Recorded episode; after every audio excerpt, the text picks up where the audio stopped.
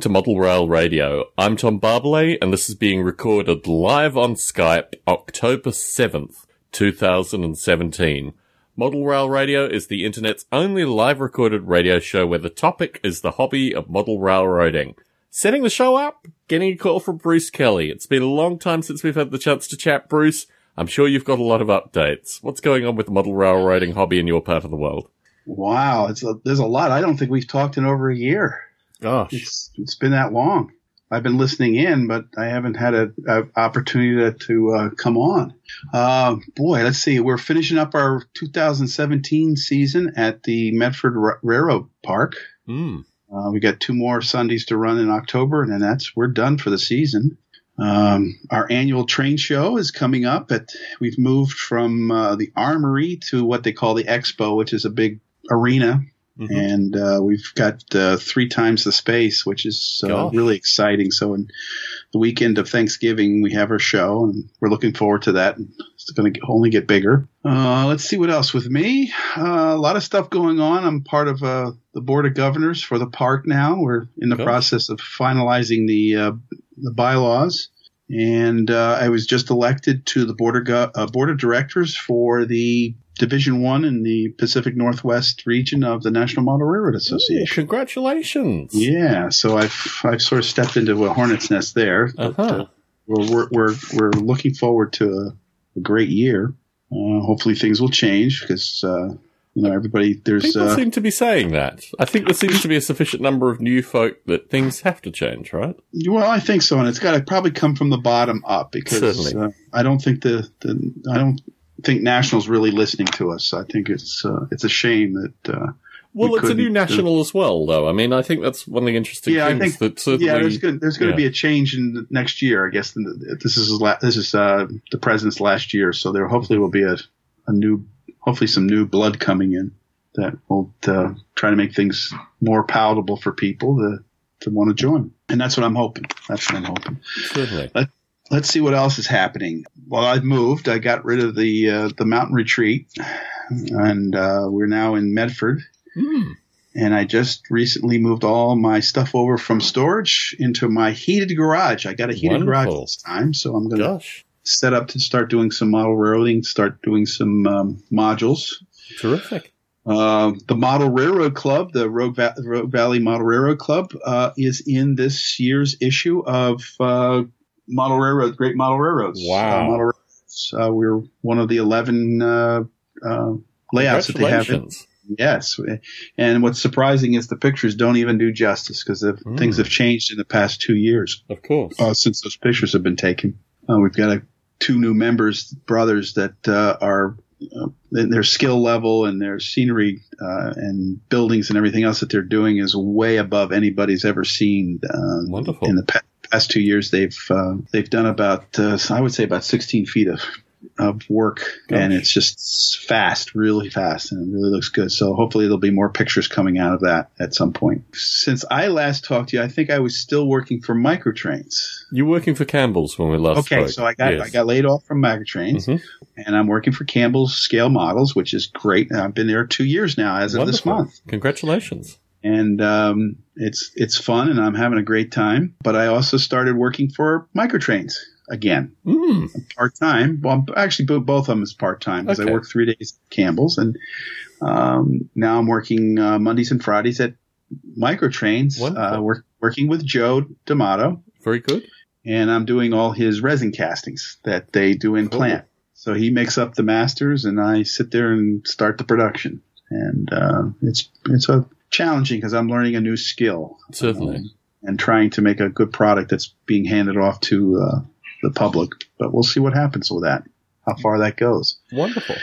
I think that's it. I don't know if there's anything else exciting about uh, so let's hobby. let's explore a few of these things because sure. you've raised a, a bunch of new stuff. Oh, I know what else I'm doing. Okay.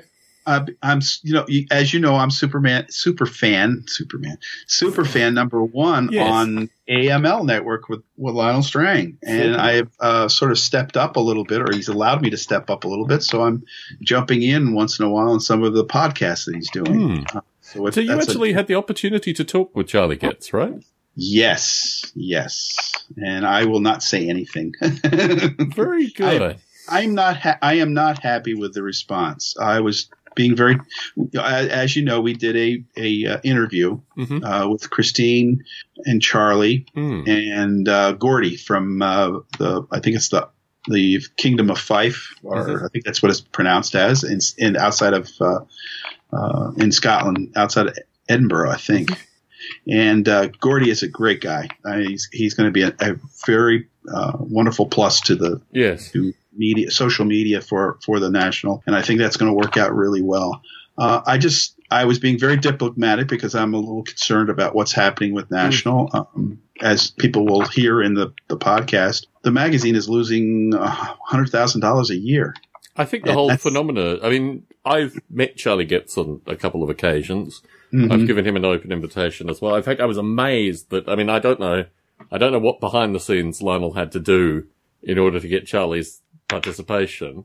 I think it had to do a lot with Christine, the uh, marketing. Yes, uh, yeah, they have a long and let's say storied history as well. So yeah, it's interesting actually because I think my interaction with him, and he's local to me, like quite literally, um, yeah, yeah. seemed to just indicate that this and his editorials, a number of which I thought were how would one say it diplomatically? I don't think one can say it diplomatically. I think there were certain no. things that I found relatively offensive. I think he was able to offend a number of people in the hobby intentionally, and I find him a very interesting character, but as you say, his time is up. And yeah. my hope is that new people will come in and, as you say, I'm, as we've spoken about many times previously, I'm a firm proponent of the NMRA, but like you note, it comes from these regions that are absolutely amazing.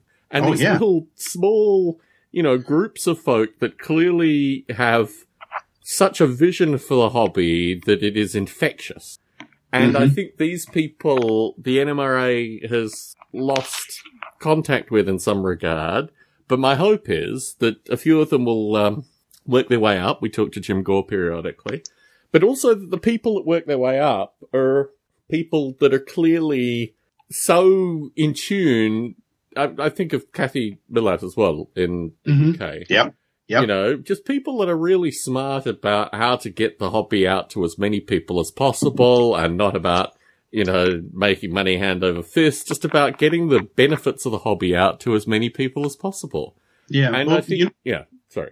You, well, no, you know that the, the, the, controversy that we we've discussed on some of the podcasts, and, and actually, if you look at some of the response, well, you won't see some of the responses, mm. but um, some of the responses we saw, especially about the magazine, with our conversation with Charlie, um, there seemed to be a problem, you know, making it economically feasible to have an online presence with the magazine. And one of the issues that came up on the podcast was about security. Mm and the idea that this magazine, if it was free, it wouldn't be a member benefit. But we're looking at it as well. It's not a question of being it's free; it's a question of recruitment.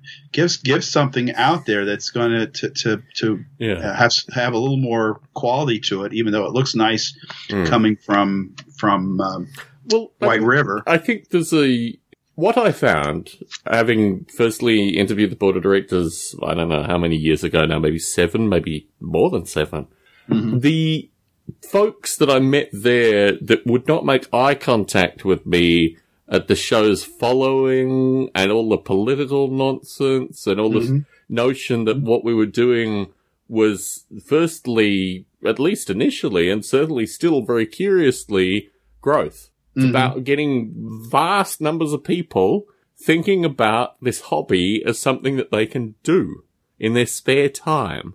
And it, within that narrative, it's not that the hobby is dying. It's not that, you know, we're talking just about deceased estates and it's a terrifying thing that, you know, model railroader circulation is down and all this kind of stuff.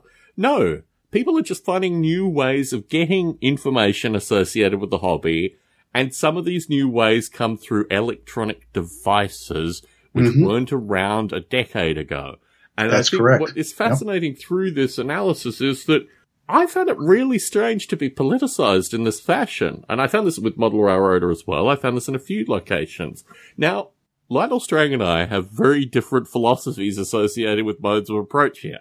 Mhm. And I think what's beautiful about what he's done with AML is he's created this kind of id of Lionel Strang in podcast form, which I've been encouraging him to do for many years now. What fascinated me was that he could get these parties together and someone who has been so heavily and passionately emotionally involved with the NMRA as Lionel has for two decades now. Yeah, very he can much. kind of distill this thing down in something which is associated with getting to a point of resolution. Mhm. And, you know, hats off to Lionel and all his Yeah. efforts because I think when you talk about thanklessness, some of this stuff is really, I mean, I come from the perspective of having experienced it myself. My view is I'd much rather record an easygoing podcast with a bunch of friends and new callers that come together on a regular basis. The workings of the NMRA, honestly, I've found terrifying in some regard. yeah, but- yeah, In the same side, you got a bunch of really good people that do amazing work in the hobby where the NMRA is their vehicle for this. right. So right. it's a complex thing, but yeah. Well, it's, it's you know if you really look at it, the national or the, the, the whole organization is is like a giant model railroad club. If Mm. you really look at it, so you have you have you're going to have the the politics the stuff that you know some people are not going to want to join into, and uh, and and then they have the the divisions, and you have the groups of people below that are really close knit and and enjoy the hobby and having having a great time, and then you've got a lot of people on the outskirts who, who again don't deal with the politics or they, they don't have the the, the forty four dollars to pay for dues or whatever that uh, are on that are enjoying the hobby as much and then there's a whole group of people and I think it's larger than that, what they think that are the lone wolves that the, Mm. the, they, they're not in it for other people they're in it for themselves and they don't care what Mhm. somebody thinks about their layout um, Joe just told me a, a day yesterday uh, he visited a hobby shop down in in uh, California, Northern California. That um, is a real good. I, I wish I could remember the name of it, but he was talking to the owner, and it turns out there's 15 guys in Medford, Oregon, that are spending lots and lots of money Mm. to get stuff through this hobby shop. And these are 15 guys that we don't know about. Yeah, exactly. So, uh, like Lionel says on his podcast all the time, he's, he says this hobby is bigger than anybody thinks. No one can You know, you- it. I you mean, can throw Tim you can throw all you some, you can but yeah, you can throw all sorts of numbers out there, but Yeah. I think they they fall short without in what's out what's going on out there. And the thing about it is that these lone wolf hobbyists, for example, when I traveled in the Midwest, I was primarily meeting academics. These are people who are in their 50s, primarily. 40s, 50s, 60s. They were all model railroaders. They all were. Mm. Like, this hobby is so much about people when they have kids, perhaps building a layout or just maintaining a layout. They don't talk to other people. They might buy a copy of Model Railroader once a year. They're happy in the hobby for themselves. They're happy in what they have. They may not be huge profit centers for, you know, variety of manufacturers. No doubt they've got a few Campbell's kits there, no doubt. But, you Mm. know, the nature of the hobby is not about centralized communications. It's not like a sporting team. It's not something where you would ever necessarily know that people were interested in the hobby, except as you say, certain hobby shops, and, you know, avenues. And what I find fascinating about the podcasts in particular is this is a very passive way. Our numbers go up every Christmas. hmm Every Christmas, hmm people get an iOS device or an Android device or whatever. They see this podcasting thing and it's Christmas time. What do I think of Christmas time? Trains under the Trains. tree. Yep. Put it in, find Model Rail Radio. We've got a listener. Yep. So my perspective is until you've experienced the passive nature of the hobby, and you know, I was quite, I was quite, I don't know how one would describe it. I guess I looked like some new zealot to the board when I performed in front of them however many years ago. But you'd hope slowly but surely this idea would actually permeate through. And I think what we're finding actually is that the folks that are coming up now are now getting on reasonable positions and what have you. Many of them are very aware of the efforts that have been put in. Now, I'm not anticipating, I was hopeful for a few years, but the nature of actually recognizing this as a form of media akin to the sacred publication, maybe, who knows, maybe Yeah. a few more years.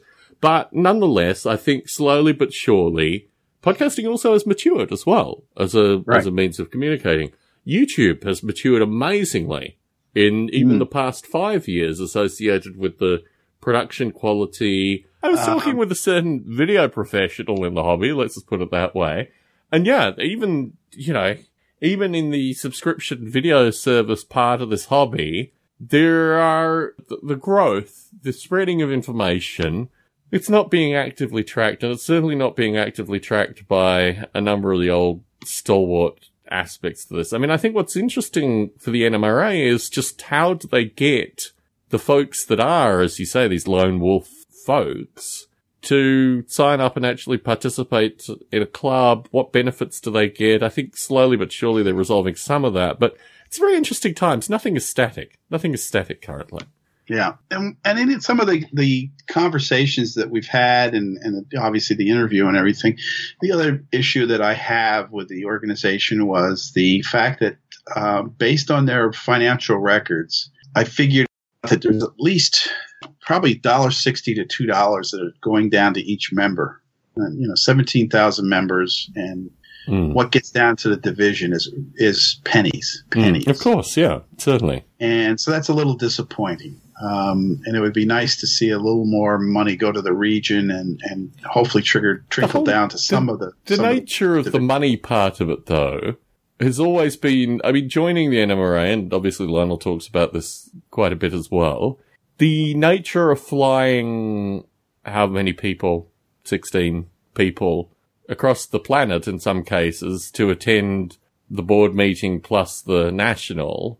I mean, the whole nature of the money with the NMRA has always been a topic where, I mean, l- literally when I've recorded it previously on Model Rail Radio, I've always come back and thought, this is such a, this is why it's great that Lionel has his own recording to do this, um, because I've always thought these are really inflammatory topics and you're talking about a large group of people that seriously love the hobby and are members of the NMRA and uh, they're not the people I'm talking about here.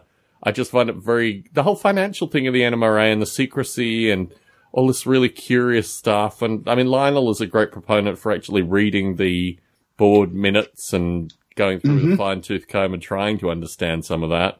I mean, it's curious, but the, the Yeah, I looked- I- yeah.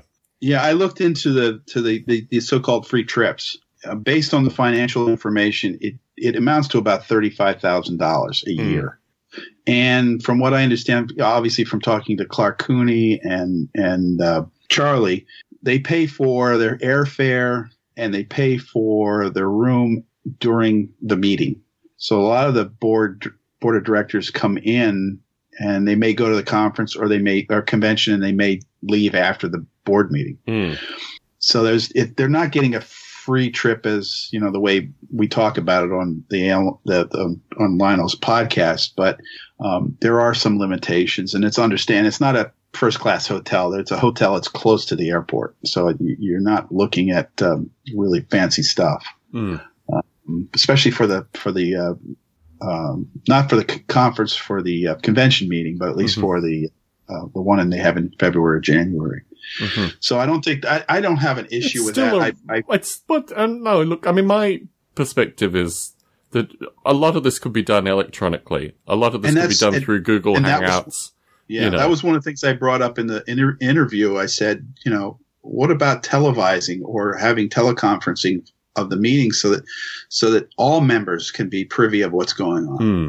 or if a, or if a board of director can't make it, you know, that the excuse that they gave before was that by uh, law, by the state that they're, I think it's Illinois, uh, they have to have face to face meeting. Well, one of the guys on the podcast turned around and found out, no, you don't have to have a face to face. Yeah, that might have been the case how many years ago, but yeah. Yeah, now it's not the case, so they can't use that excuse anymore. So they are working. They they've promised that they are working on that, so that, that the the actual meeting will be, other than the closed session, will be uh, publicized to the members, It's which just is looking. it's good. a mysterious thing that there needs to be a closed session. I mean, the whole nature of the way these kind of organizations are run is as soon as you have any form of secrecy, then mysteriously, I mean, this is about model rail, right? Yeah. These are supposed to be open standards. There are Yeah. a series of basic premises that unfortunately the NMRA with their secret meetings and, you know, the flights and what have you. I mean, this is an organization and the building situation and, I mean, all these things.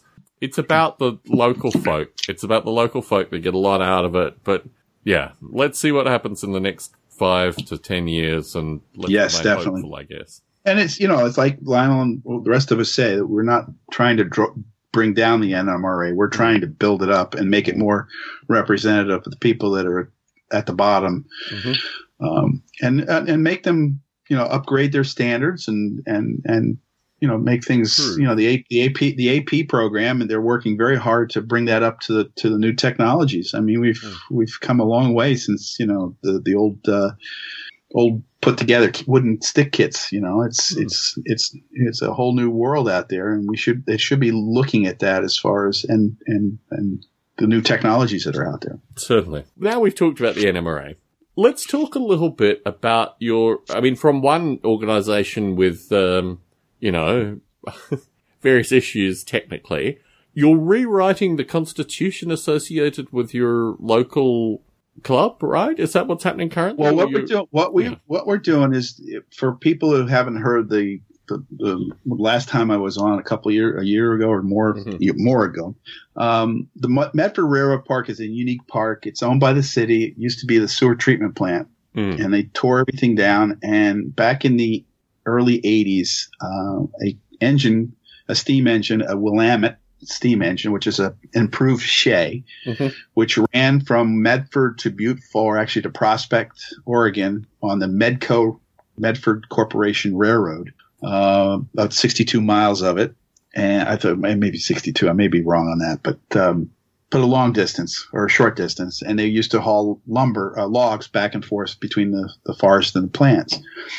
That engine was being uh, at a park in Medford, and it was falling up, you know, being vandalized, and the, the, city was going to either scrap it or there was an offer from the group up in Portland uh, to get it, and the owners of Kadee and Microtrains, uh, the the uh, Edwards brothers, Dale and Keith, uh, got a group of guys together and they saved the uh, Medco Four and got it got this permission to set it up in the the, the what they call now is the Medford Train Park, the sewage treatment plant, and set up this engine and started a live steam group, the Southern Oregon Live Steam Group, and they had started this park. And for a number of years, uh, we've had a contract with the city that we uh, have now four groups: the uh, G scalers, the um, live steamers, which is the seven and a half scale or gauge, uh, the the full size, the Medco 4 with all the, the equipment that we have,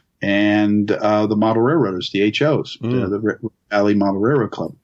So those four groups have a contract with the city that we will open up to the public uh, 14 times a year, which basically is from April to October, mm-hmm. the second Sundays, and allow the public to come in. And we do this for basically free. There's no charge to come see this stuff. Uh, we rely on donations and the train show that we do and dues and other things, uh, sales and stuff that we do. So it's a unique situation. Um, up until probably two years ago, they never really worked together. Mm. Uh, it was whatever they needed. They dealt with the city or they dealt with each other. And it, it sometimes there were fights and sometimes there was mutual benefit, like the railroad club when we first, uh, they proposed to do it. The all the cl- the two clubs that were there, which was the Live Steamers and the Historical Society, forego their profits from the train show to help mm. us build our building. So there's been cooperation and there's been disagreements. Mm-hmm. Uh, a couple of years ago, we had an issue. We have an issue with homeless people, um, and that we're not talking about people that are you know, in a uh, we're we're talking about people. Most of the people that we have problems with are the five percent, the people who have gone through the system and just they can't be helped. There's nothing they can do because mm. they're they're they're they've got alcohol or addiction problems, or they, they, they, just want to buy, buy the, the process of getting better. And for whatever reason, mentally or whatever. So we have a problem with them, and we started what we called the Railroad Park Committee. And it was informal and dealing with other issues. Well, last year I realized that the the park is just becoming un, uh, unmanageable for four clubs to do it all all uh, in separate ways. Certainly. So I proposed that we change the Railroad Park Committee to a board of governors, and we are in the process of running the, the bylaws through all four clubs um, so that we become the spokesperson for the railroad park uh, through the city, through the police department, emergency services. Uh, and what the board of governors are going to do is deal with all the things park wide. So if we have landscaping issues, uh, security issues, um, one of the things we're doing is we're going to have an emergency plan for dealing with all types of emergencies on the park grounds. Mm. Uh, to deal with the city straight on with our contract, because every 10 years we sign a new contract. Instead of having five or four different groups or people talking to the city, they can go through one. Mm-hmm. And it makes it much uniform. Plus, it gives an idea of what's going on in the park. Uh, if we have issues that need to be addressed as a group rather than just individual club, and we also are going to deal with disputes. If there's a dispute between two groups, then we the, the board of governors will mediate uh, to try a, a, find a solution. I think it's a thing that's been long coming uh, for making the, the, the, park a little more uh, efficient and, and uh, appropriating equipment or uh, assets, mm-hmm. and also with the, the regular run uh, everyday operations that we have there, uh, whether it's during the public season or not. So that's what we're trying to do is to make this group, uh, and it's represented by all the clubs. It's fair, and so far one club has already signed on that today they had their meeting and they voted it in, and, and as far as I know, the other three clubs are going to follow suit, and we will uh, see where it goes from there. Wonderful. It's interesting actually when train clubs have to come together and, you know, discuss issues like homelessness. I think yeah. certainly our local Silicon Valley lines now has maybe 10 cars that people are living in literally outside mm-hmm. the front. Yeah. And yeah. it's interesting actually that increasingly as the economy changes, the problems of the world are thrust on train clubs. Well, yeah, it's thrust. I think it's thrust on everybody. Mm. We see it all through, the, all over the area, and it's mm usually in areas where there's some sort of system in place to help people like that. And then word gets around, and they they they come to the area. And then, unfortunately, in our conversations with the city, there out of all the homeless people, there are 85 percent that basically they will uh, they're in the system and they get the benefits and mm. and they have a usually they have a car and they they they get help and things ch- hopefully change for them. And then there's this 15% or less that they've gone through the system. Uh, they're the ones we see. Uh, we also see the, the, the, the kind of, uh, I don't want to call, well, the people that are, that have the means, they live in a house and this is where they meet to, to do their drug deals, to, yeah. to hang out, to do whatever. And unfortunately, this is the group of people um, that we, the, the public sees, mm-hmm. because they're the ones that are laying under the trees. They're the ones that are trying to sleep in the park. Um, they're the ones that are unfortunately defecating uh, in the park, which is mm. uh, a, a, serious problem. And um, they're the ones the public sees, and then word gets out. You know, especially when they're panhandling. Um, you know, somebody comes to a birthday party. Yes. And and all of a sudden they're being uh, uh, not accosted, but they're being approached certainly, to, to certainly. get money, or they're just being uh, obnoxious. Um, and it, it, it, unfortunately, it's one of those things like you know you tell somebody something bad, then he's going to tell nine people rather than you know three certainly. or whatever. Yeah. So that's that's the problems we're dealing with. They they just cleared out a what we're calling is the homeless condo. They built a uh, a structure next to our park that uh, where they would conjugate, and a lot of the people conjugating there were not. Um, uh, they were, I would say, more criminal than they were uh, homeless. Yeah, uh, and and unfortunately, that's just a bad rep, and they just cleared them out, and now they're back again. So it's it's mm. it's, it's an ongoing problem, I think, Certainly. with most cities with most cities. And it's just unfortunate we have the brunt of because of our position on a greenway, yes. closeness to some of the facilities that help these people that we're getting the brunt of that the bad part of it, the, the part that nobody wants, which is unfortunate. And we've tried to help people. We've as a club, uh, as members, we've approached a number of people that we've seen there and asked them if they needed help, and we actually try. And so far, our record right now is a zero because usually these are the people that, again, they've gone through the system already, and they the yeah.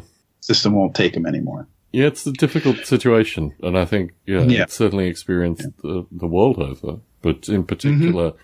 It's funny because I mean, what you're talking about here is just open spaces, and open spaces mm-hmm you know, anyway, interesting, interesting stuff, Bruce.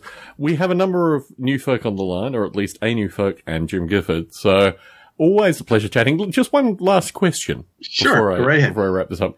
Campbell's kits. Yes.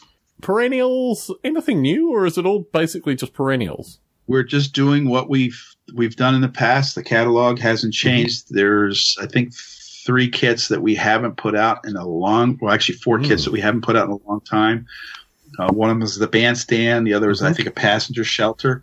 Wonderful. Those have been worked on, and right now we're waiting for Duncan Campbell to give the approval to uh, finish them and possibly get them back out on the market. Very we're good. basically the, the, kits are basically we put out are those kits that uh, have been put out by Leo, mm-hmm. you know, back in the back in the '60s.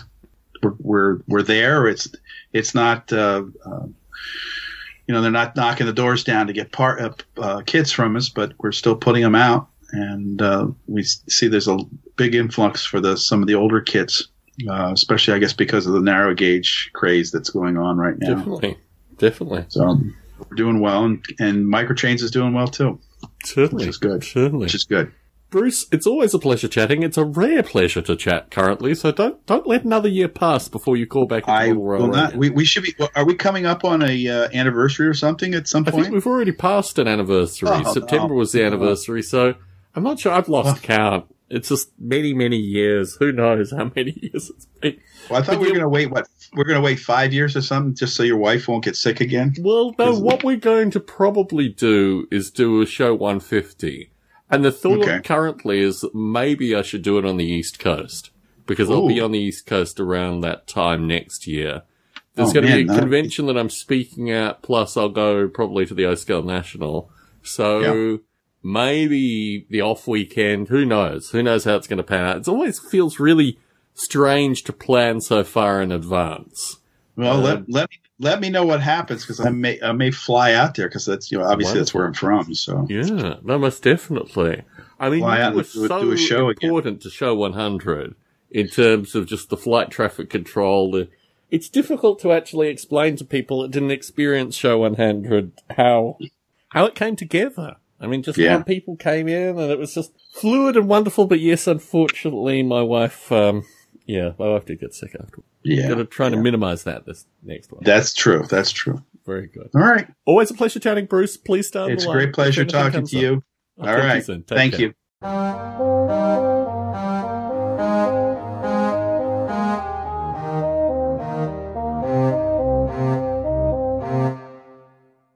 I'd like to welcome back on a long-time participant to Model Rail Radio, who I think I'll probably be visiting if he's about March next year.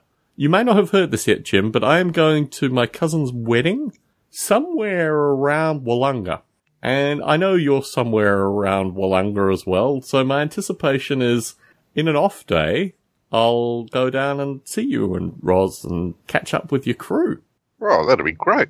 I didn't know. It's the first I've heard of it. So March next year, middle March of March. Year. Middle of March. The wedding is on the seventeenth. So my anticipation is we'll be there a day earlier, but it's the few days afterwards that I'll be able to catch up with folk. So something in the 18th, 18th to 20th 19th. bracket. Yeah, 18th, 19th. Yeah, around that time. All right. Okay. Oh, well, we'll have to see what we can organise. and Most uh, definitely. Most definitely. And see if we can get you up to see uh, Wayne's layout that we're doing uh, op sessions on because it's Wonderful. nice long runs. Mm. So, in terms of your crew, it's been a while since we last chatted. What's been going on in your area? Well, we we spent a lot of time getting ready for the NMRA National uh, or Australasian mm. um, weekend, which was here in Adelaide. Um, didn't go to the conference, but opened the layout up for people to come and look at. Mm-hmm. And um, I think there was about 22 layouts across across town. Mm, and gosh. Uh, gosh. Yeah, some of some of the clubs and some of the layouts got zero visitors. Oh, that's I think I might have been. Yeah, I might have been near the top though. I um, I got 19 on the day. Wow. And then, and then two the following day. And then another exhibitor rang me up and said I couldn't get there because I was exhibiting. Can I come over? So he came over the next weekend. So Wonderful. The total total was twenty three. Terrific. Yeah. Terrific. So we we were we were pretty happy. Lots of positive feedback and um, and we'd been practicing what would work on the day so that operators could have a bit of a chance to have a chat without stuffing it all up. Certainly. so so the schedule was was made a little bit slack in terms of running time. Yeah, most definitely. Most definitely. and um, it was good because um, I handed the control of the layout over to uh, to Derek for the day, Cool. and um, in actual fact, the next op session coming up Monday week, he's in control again, and I'm going to run the main yard. Wonderful. Isn't this so the this dream? Isn't this the dream Yes, that you actually is. get to play on your own layout? yes, yes. it's Very good. So um, yeah, I've been watching um, YouTube model railroad or model builders, uh, the Arduino stuff that's being run by uh, Chris Healy. Yes. from M- MRL trains, and um, well, I I uh, breadboarded up the speedo that they were doing, and um, and just showed the boys and said who's interested. Next thing we know, we're we've ordered bits for thirty four of them.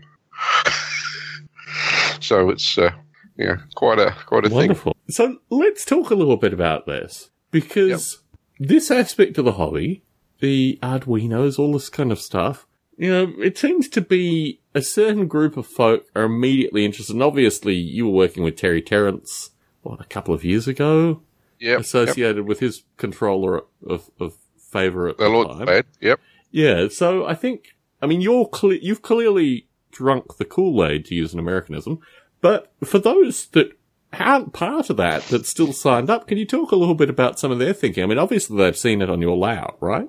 Yes, they they have. Um, I guess um, what I'm going to be doing that's different this time is is I'm going to run a clinic, Hmm. and they're going to build their own.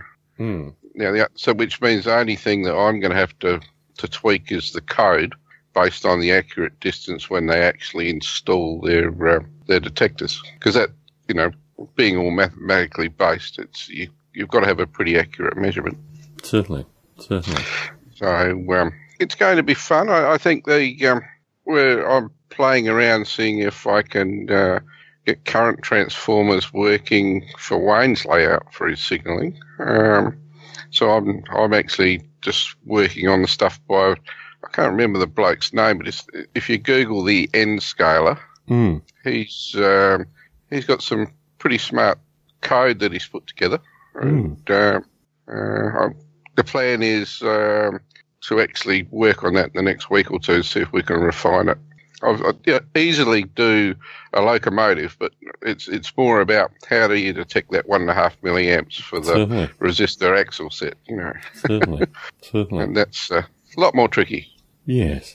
So we periodically have a call from Chris Adams, the US Chris Adams, but the Australian Chris Yes. Adams, what's been going on with his layout?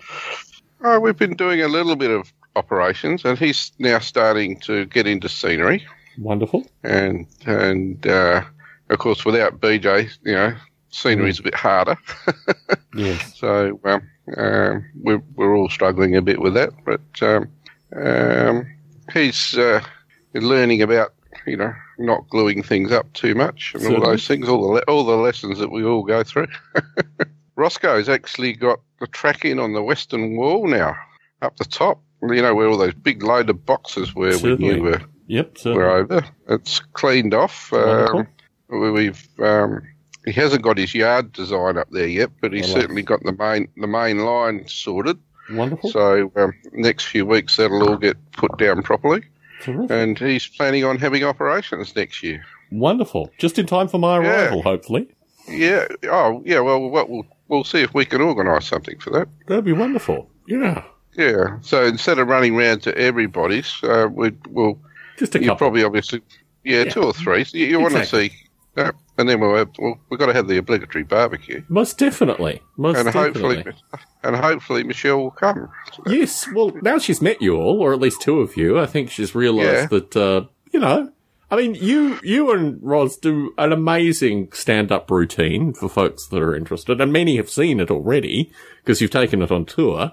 So Oh, yeah, well. I think um, certainly, certainly Michelle. Will. It's always difficult to predict, though. I mean, I think the nature of we're also doing New Zealand on this trip to catch up with other family members, and it's hard to predict. I mean, it's hard to predict whether Michelle will be absolutely captivated with something, and I think historically she hasn't had a proper opportunity to enjoy the benefits of Adelaide. Like Adelaide for us is just so many family members that I think she was kind of overwhelmed with meeting everyone. And let's see. Let's play it by ear, but you'll at least have one captive. You'll at least have one Barbalet captive. So That's let's fine. see how it plays out. Hmm. Okay, lovely. So, um, what else have we been doing? Uh, those MTH PAs have now been totally gutted, and they've got Mashima motors and uh, and uh, ESU LokSounds in them. So, they've- it's all been fitted. They've been speed matched. Now that they haven't tried them out in the layout yet. So, most expensive locos on my layout. layout. But um, won't be buying any of theirs anymore. Okay. Very good, And, uh, all right. Well, nice to catch up. Most definitely. and- Always a pleasure. And uh, pencil me in, and we'll see what comes together. Yeah. Just to double check, 18th, 19th. Yeah, something like that. I mean, yeah, I think 18th, 19th are probably going to be the days. So All right, lovely. Keep them I'll, fresh. uh, I'll, I'll get it in the diary. terrific. I'll talk to you soon, Jim. Take care. Yeah, thanks, Tom.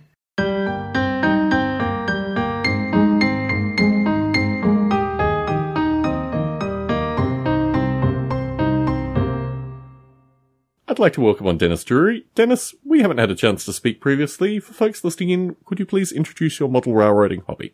Well, Tom, I'm in the process of building my third version of the Southern Pacific Klamath Falls subdivision. Mm, And um, my wife and I just recently moved out to uh, Dayton, Nevada, where we bought a home and I have space for layout. So I am unpacking everything out of boxes and building as I go. wonderful. Wonderful. So, for folks listening in, this is, I think Dayton, you're all on the same level, right? Is this a two story house or a one story house? This is a one story house. I have, for my layout room, I have two thirds of a three car garage. So I have about a 20 by 20 foot space. Interesting. Interesting. So, you say this is the third version. What have the previous two versions featured? Well, they're the same scheme. It's Southern Pacific and Burlington Northern Mhm. between Klamath Falls and Chemult, Oregon, um, set in 1984. Wonderful. And my first version was in when I lived in California. That layout was open for the 2011 NMRA National Convention. Uh, soon after that, my wife and I moved to Reno, Nevada, where I started my second version. And after we retired, we sold that house, uh, put all the layout components and a bunch of other household goods in storage, bought an RV and toured the country for two years. Wonderful. Absolutely Yeah, wonderful. Now, now we're settling down. We've got a, a great house on a golf course here in Dayton, and I am building my, uh, what I hope to be the final version of this layout. Can we talk a little bit about the two years? Because my Sure. wife and I are about to go on a road trip, a cross US road trip, which has been a long mm-hmm. time coming, but we're really looking forward to it. And historically, when I lived here 2000, I spent a lot of time on the road just exploring the US. What areas did you go to? What, what railroading stuff did you see? Did you spend, you know, obviously you must have been to Oregon through that period of time, but what other areas did you see where you thought these are places where folks should visit if they're interested in the hobby? There's too many for the call length you've got set up. We got a lot of time tonight, Dennis. Give us a few. Well, Give us a few. Here, here's the thing. We basically did all of the West Mhm. Coast, all of the South, up into Illinois, up into Tennessee, Mm. you know, it wasn't all railroad oriented, but some of it was. Um, we tried our hands at being snowbirds and liked Mm. that a lot. Spent time in Texas and Wonderful. Arizona during the uh, cold Nevada winters. Certainly. Uh, some of the highlights of my railroad activity was I was able to visit the Greeley Museum in Greeley, Colorado, which if anyone's in the Denver area must see. Wonderful. Um, it, it is a huge model railroad that uh, encompasses my time frame and part of my area. So it was a, a, a big draw for me to get there and see that. Mm. Uh, spent some time in Wyoming.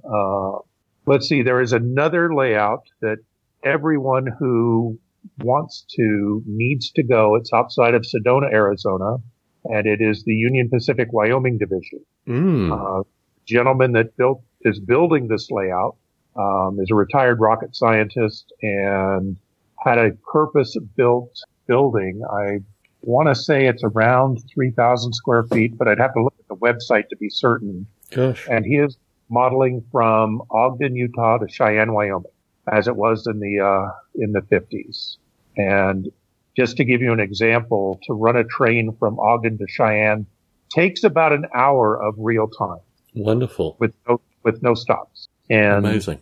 I, I was able to participate in several, several operating sessions there. And I also um, installed his signal system. Gosh, gosh. So the website is wyomingdivision.org, all one word. Wonderful. And people can go see that. He ha- he hosts monthly operating sessions, and twice a year he has invitational op sessions for people from around the country. But if you just contact Verrill, who is the owner, he will add you to his list, and um, the schedule for ops is there. If you're ever in Sedona, even if it's not an op session weekend, you can still drop in and see the layout that he's building. Wonderful. Wonderful. So let's talk a little bit about the South because certainly this road trip, I mean, I've, I've, you know, been to the eastern part of Texas. I've followed the Mississippi up. I've done that kind of stuff, but certainly Georgia and the Virginias and the Carolinas and this kind of stuff, I, I don't have a real sense of. What's interesting right. train related stuff around those areas? Well, there are a lot of clubs and home layouts to visit in Texas. Um, our trip to the south was more snowbirding with friends. So mm. my layout and railroad activities, it was more about playing golf and mm-hmm. going Certainly. to museums and things like that. Um, you know, I'd, I'd been to Tennessee before and went to Chattanooga, um, which is fun, but not necessarily something I'd go back to. Mm-hmm. Uh, you know, I, I don't really have a good handle on layouts in those areas. Mm-hmm. Uh, but you know, it was it was an interesting two years. I, I had a mm. lot of fun, and um, you know, if I had to do it over again and the circumstances presented itself, I would certainly do it. But after two years, it was in a in an RV that was kind of small with yes. Uh, two dogs and two people. It was uh, time to get a bit more space and settle down so I could build my own layout again. Very good, very good. Yeah, it's certainly something that my wife and I love doing, and we're really going to be testing it with regards to two weeks of traveling across the US in November. But yeah, no, we always think, well, we we should at least allow for packing it in for, as you say, in the order of a couple of years, just going exploring because there's so much to see in this country. It's pretty there overwhelming is. for folks that you know, even considering you know five or six states surrounding people. There's so much to see. But to plan it and to purposefully, you know, get an RV and to purposely travel for a couple of years, I can see, Dennis, this is going to be an ongoing topic for future calls into Model Rail Radio. so let's talk a little bit about your prototype and why okay. your prototype fascinates you so much. Well, I worked for Southern Pacific in between 1977 and 1984. Mm. So I have an intimate familiarity with that prototype. I worked in the signal department for mm-hmm. a while, and I also worked in the engineering department um, on a rail detector car. Mm. And if you're not familiar with rail detectors, they travel along the tracks at eight miles an hour using magnetics and ultrasonics to look inside the rail for hidden defects, mm. which can then be fixed before they cause a major incident or derailment. Certainly. So I was able to tour um, pretty much the entire western part of the Southern Pacific um, over the over time at eight miles an hour, and spent some time between El Paso and Houston and up around Pine Bluff, Arkansas. Mm. And um, you know, you can see a lot when you're going by very slow like that. Certainly. Um, and you know, we had to clear for every train that came by, so we did a lot of train watching it during that time period. And uh, so, having traveled over most of the Western SP system, I had a, a real fascination with Klamath Falls area mm-hmm. and the track between there and Central Oregon, between Klamath Falls and Eugene. And having the prototype location I've chosen, I can model Southern Pacific, Burlington Northern, which had trackage rights. Certainly. Oregon, California, and Eastern Logging Railroad, and mm. the Klamath Northern, which served the town of Gilchrist. So I can incorporate all of those and be prototypically correct. I have it set up where I've got um, um, the trains from that time frame. I have a, uh, full length Coast Starlight that I can run. Um, I've run 25 to 30 car Southern Pacific trains. This is an HO scale, by the way, Certainly. uh, with three to four uh, tunnel motors or SD45s on the point. Um, you know, I, the Burlington Northern trains with trackage rights, they didn't do any work in online, but they uh, certainly um, ran across the trackage. And then having the, the logging railroad um, is another another b- benefit. And the reason I chose 1984 is because that's the year that I left work for the SP. Um, there was a, a thing called Southern Pacific Santa Fe that uh, reared its ugly head, and I was told that when that merger was completed, my job would be gone. Mm, So I went looking for other work. very Oh, good. Did I lose? Oh, there you are. No, I'm here. I'm here. So it's an interesting time period as well because it's it's an. I mean, when people talk about transition era, obviously they're talking steam diesel, but when you have these corporate transitions, as you very intimately experienced yourself, this is another transition, right? In terms It of is. just a changing of guard. It is. And um, Joe Fugate models Southern Pacific in the 80s. And, and Mm. my understanding, he starts um, at the beginning of each decade currently. For, as an example, the year 2000, he modeled 1980. And then 2001, he did 1981. And when it hits um, 1989, he goes back to 2000 again, or ni- 1980 again. I'm sticking with that year um, because I like the um, I like the motive power. I like the trains. Um, I don't will not have any speed lettering, um, so that makes it easy in my purchasing. I know that if something doesn't match my time frame, I'm not going to buy it, which saves money to buy the things I do want. Exactly. Very interesting. So, in terms of that area, what kind of industries are in that space? It's mostly timber related. Um, Southern Pacific and Burlington Northern uh, hauled lots of lumber across that line. Um, the OC&E, the Oregon, California, and Eastern, was a logging railroad that was owned Mm. by Weyerhaeuser. Um, so I have that. I have lumber mills. Um, there's some other industries. There's a, in Klamath Falls. There's an asphalt uh, distributor that receives tank cars of asphalt and sends them out for road construction and maintenance. Um, but most everything is plywood, particle board, um, paper. Most of the paper was down in the Willamette Valley, though. So, but the um, the through trains that run over the railroad had lots of paper. Mm. Piggy, piggyback service. Uh, that's part of the I-5 corridor that uh, you know for intermodal between the uh, northwest and the Los Angeles area in the south was part of that. Um, I've, I've researched the trains, the train IDs that ran, where they went from. I have photographs of uh, consists. Um, so I'm, I think I'm doing a pretty good job of replicating the trains that actually ran and the uh, rolling stock that actually ran. You mentioned the speed lettering. For folks listening in that aren't familiar with that distinction, what what is that? Speed lettering was when the Southern Pacific and Denver and Rio Grande Western merged. They, uh, the Southern Pacific adopted the Rio Grande style of speed lettering on their locomotives and, and rolling stock. It's, uh, basically a type of font. If you Google Certainly. Southern Pacific speed lettering, I'm sure you'll get 10,000 pictures. Without question. Without question. How long have you been listening to Model Rail Radio, Dennis? quite a while. Um, you know, I can't really put my finger on when I started, but it was certainly around show 50 and maybe even before that. Gosh. It's just that I have never had the opportunity to call in. Wonderful. And I, I happened to be sitting in front of my computer doing something else and saw the um, email saying you were about to go live. So I wrapped up what I was doing and decided to call in. Terrific. Terrific. So, in terms of the show, are there any topics that we're missing? Anything, anything that you'd like to be hearing about that we could be talking about?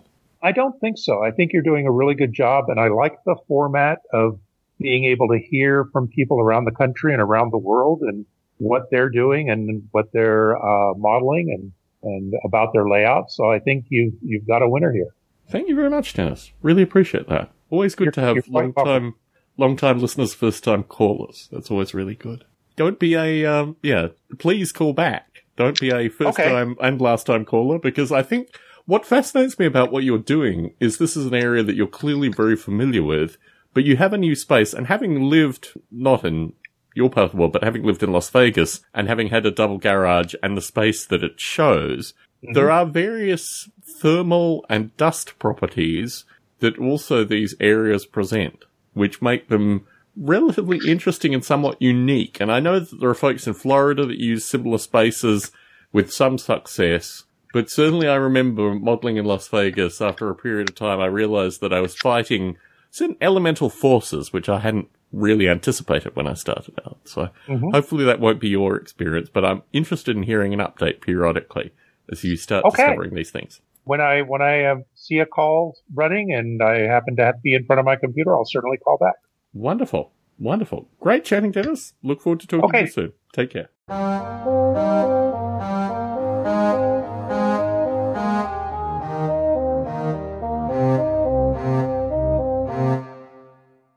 Like to welcome back on Jeff Shockley. Jeff, I received another Delmarva update. The monthly updates are always much appreciated. What is going on with the hobby in your area, Jeff?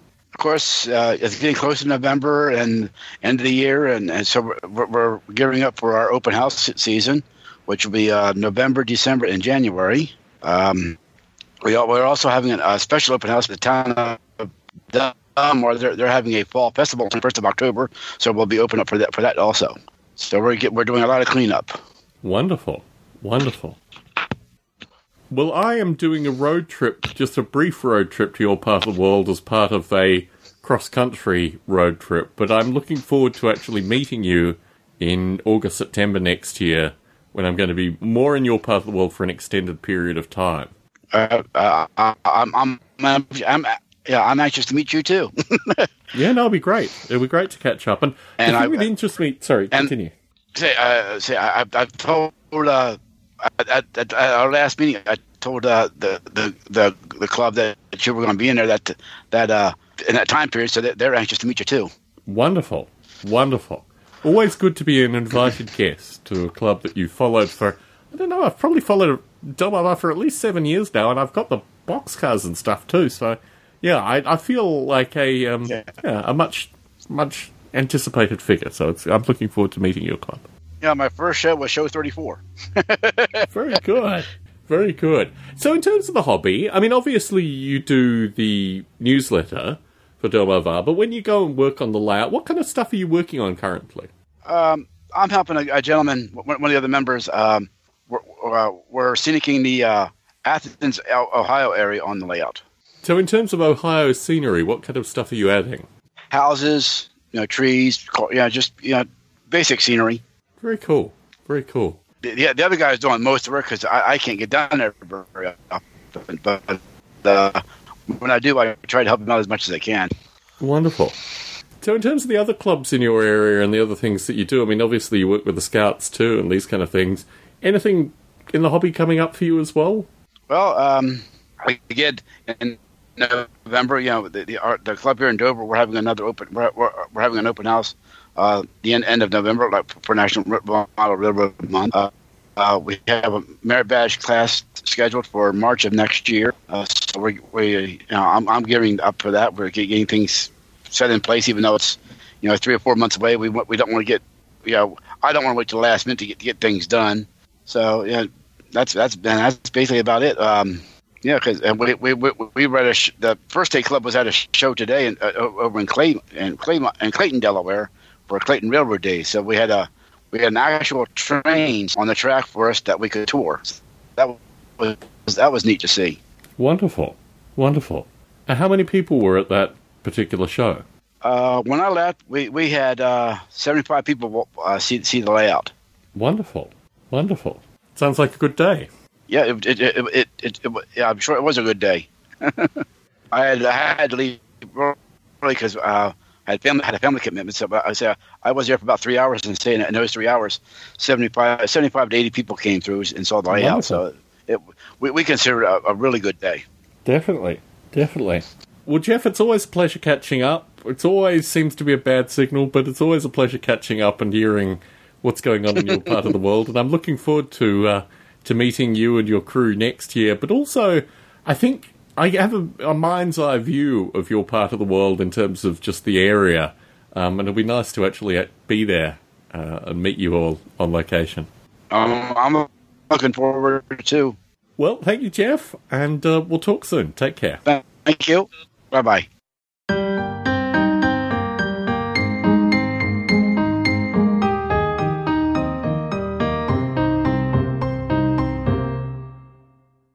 So it's a short show, folks, for Model Rail Radio this evening, but an interesting show. Lots of different bits of discussion. Great to have a chance to, to meet Dennis and hear about his particular railroading interests, and always good to catch up with Jim and Bruce. I mean, these are two stalwarts in Model Rail Radio, and always wonderful to catch up with friends. I'm really looking forward to getting out to Australia in March as well, and catching up with a number of folks. So, for the folks for listening in, thank you very much for listening in this evening, and thanks to the folks for participating. Good night. Thanks, Tom. Thanks, Tom. Good night. All right, Tom.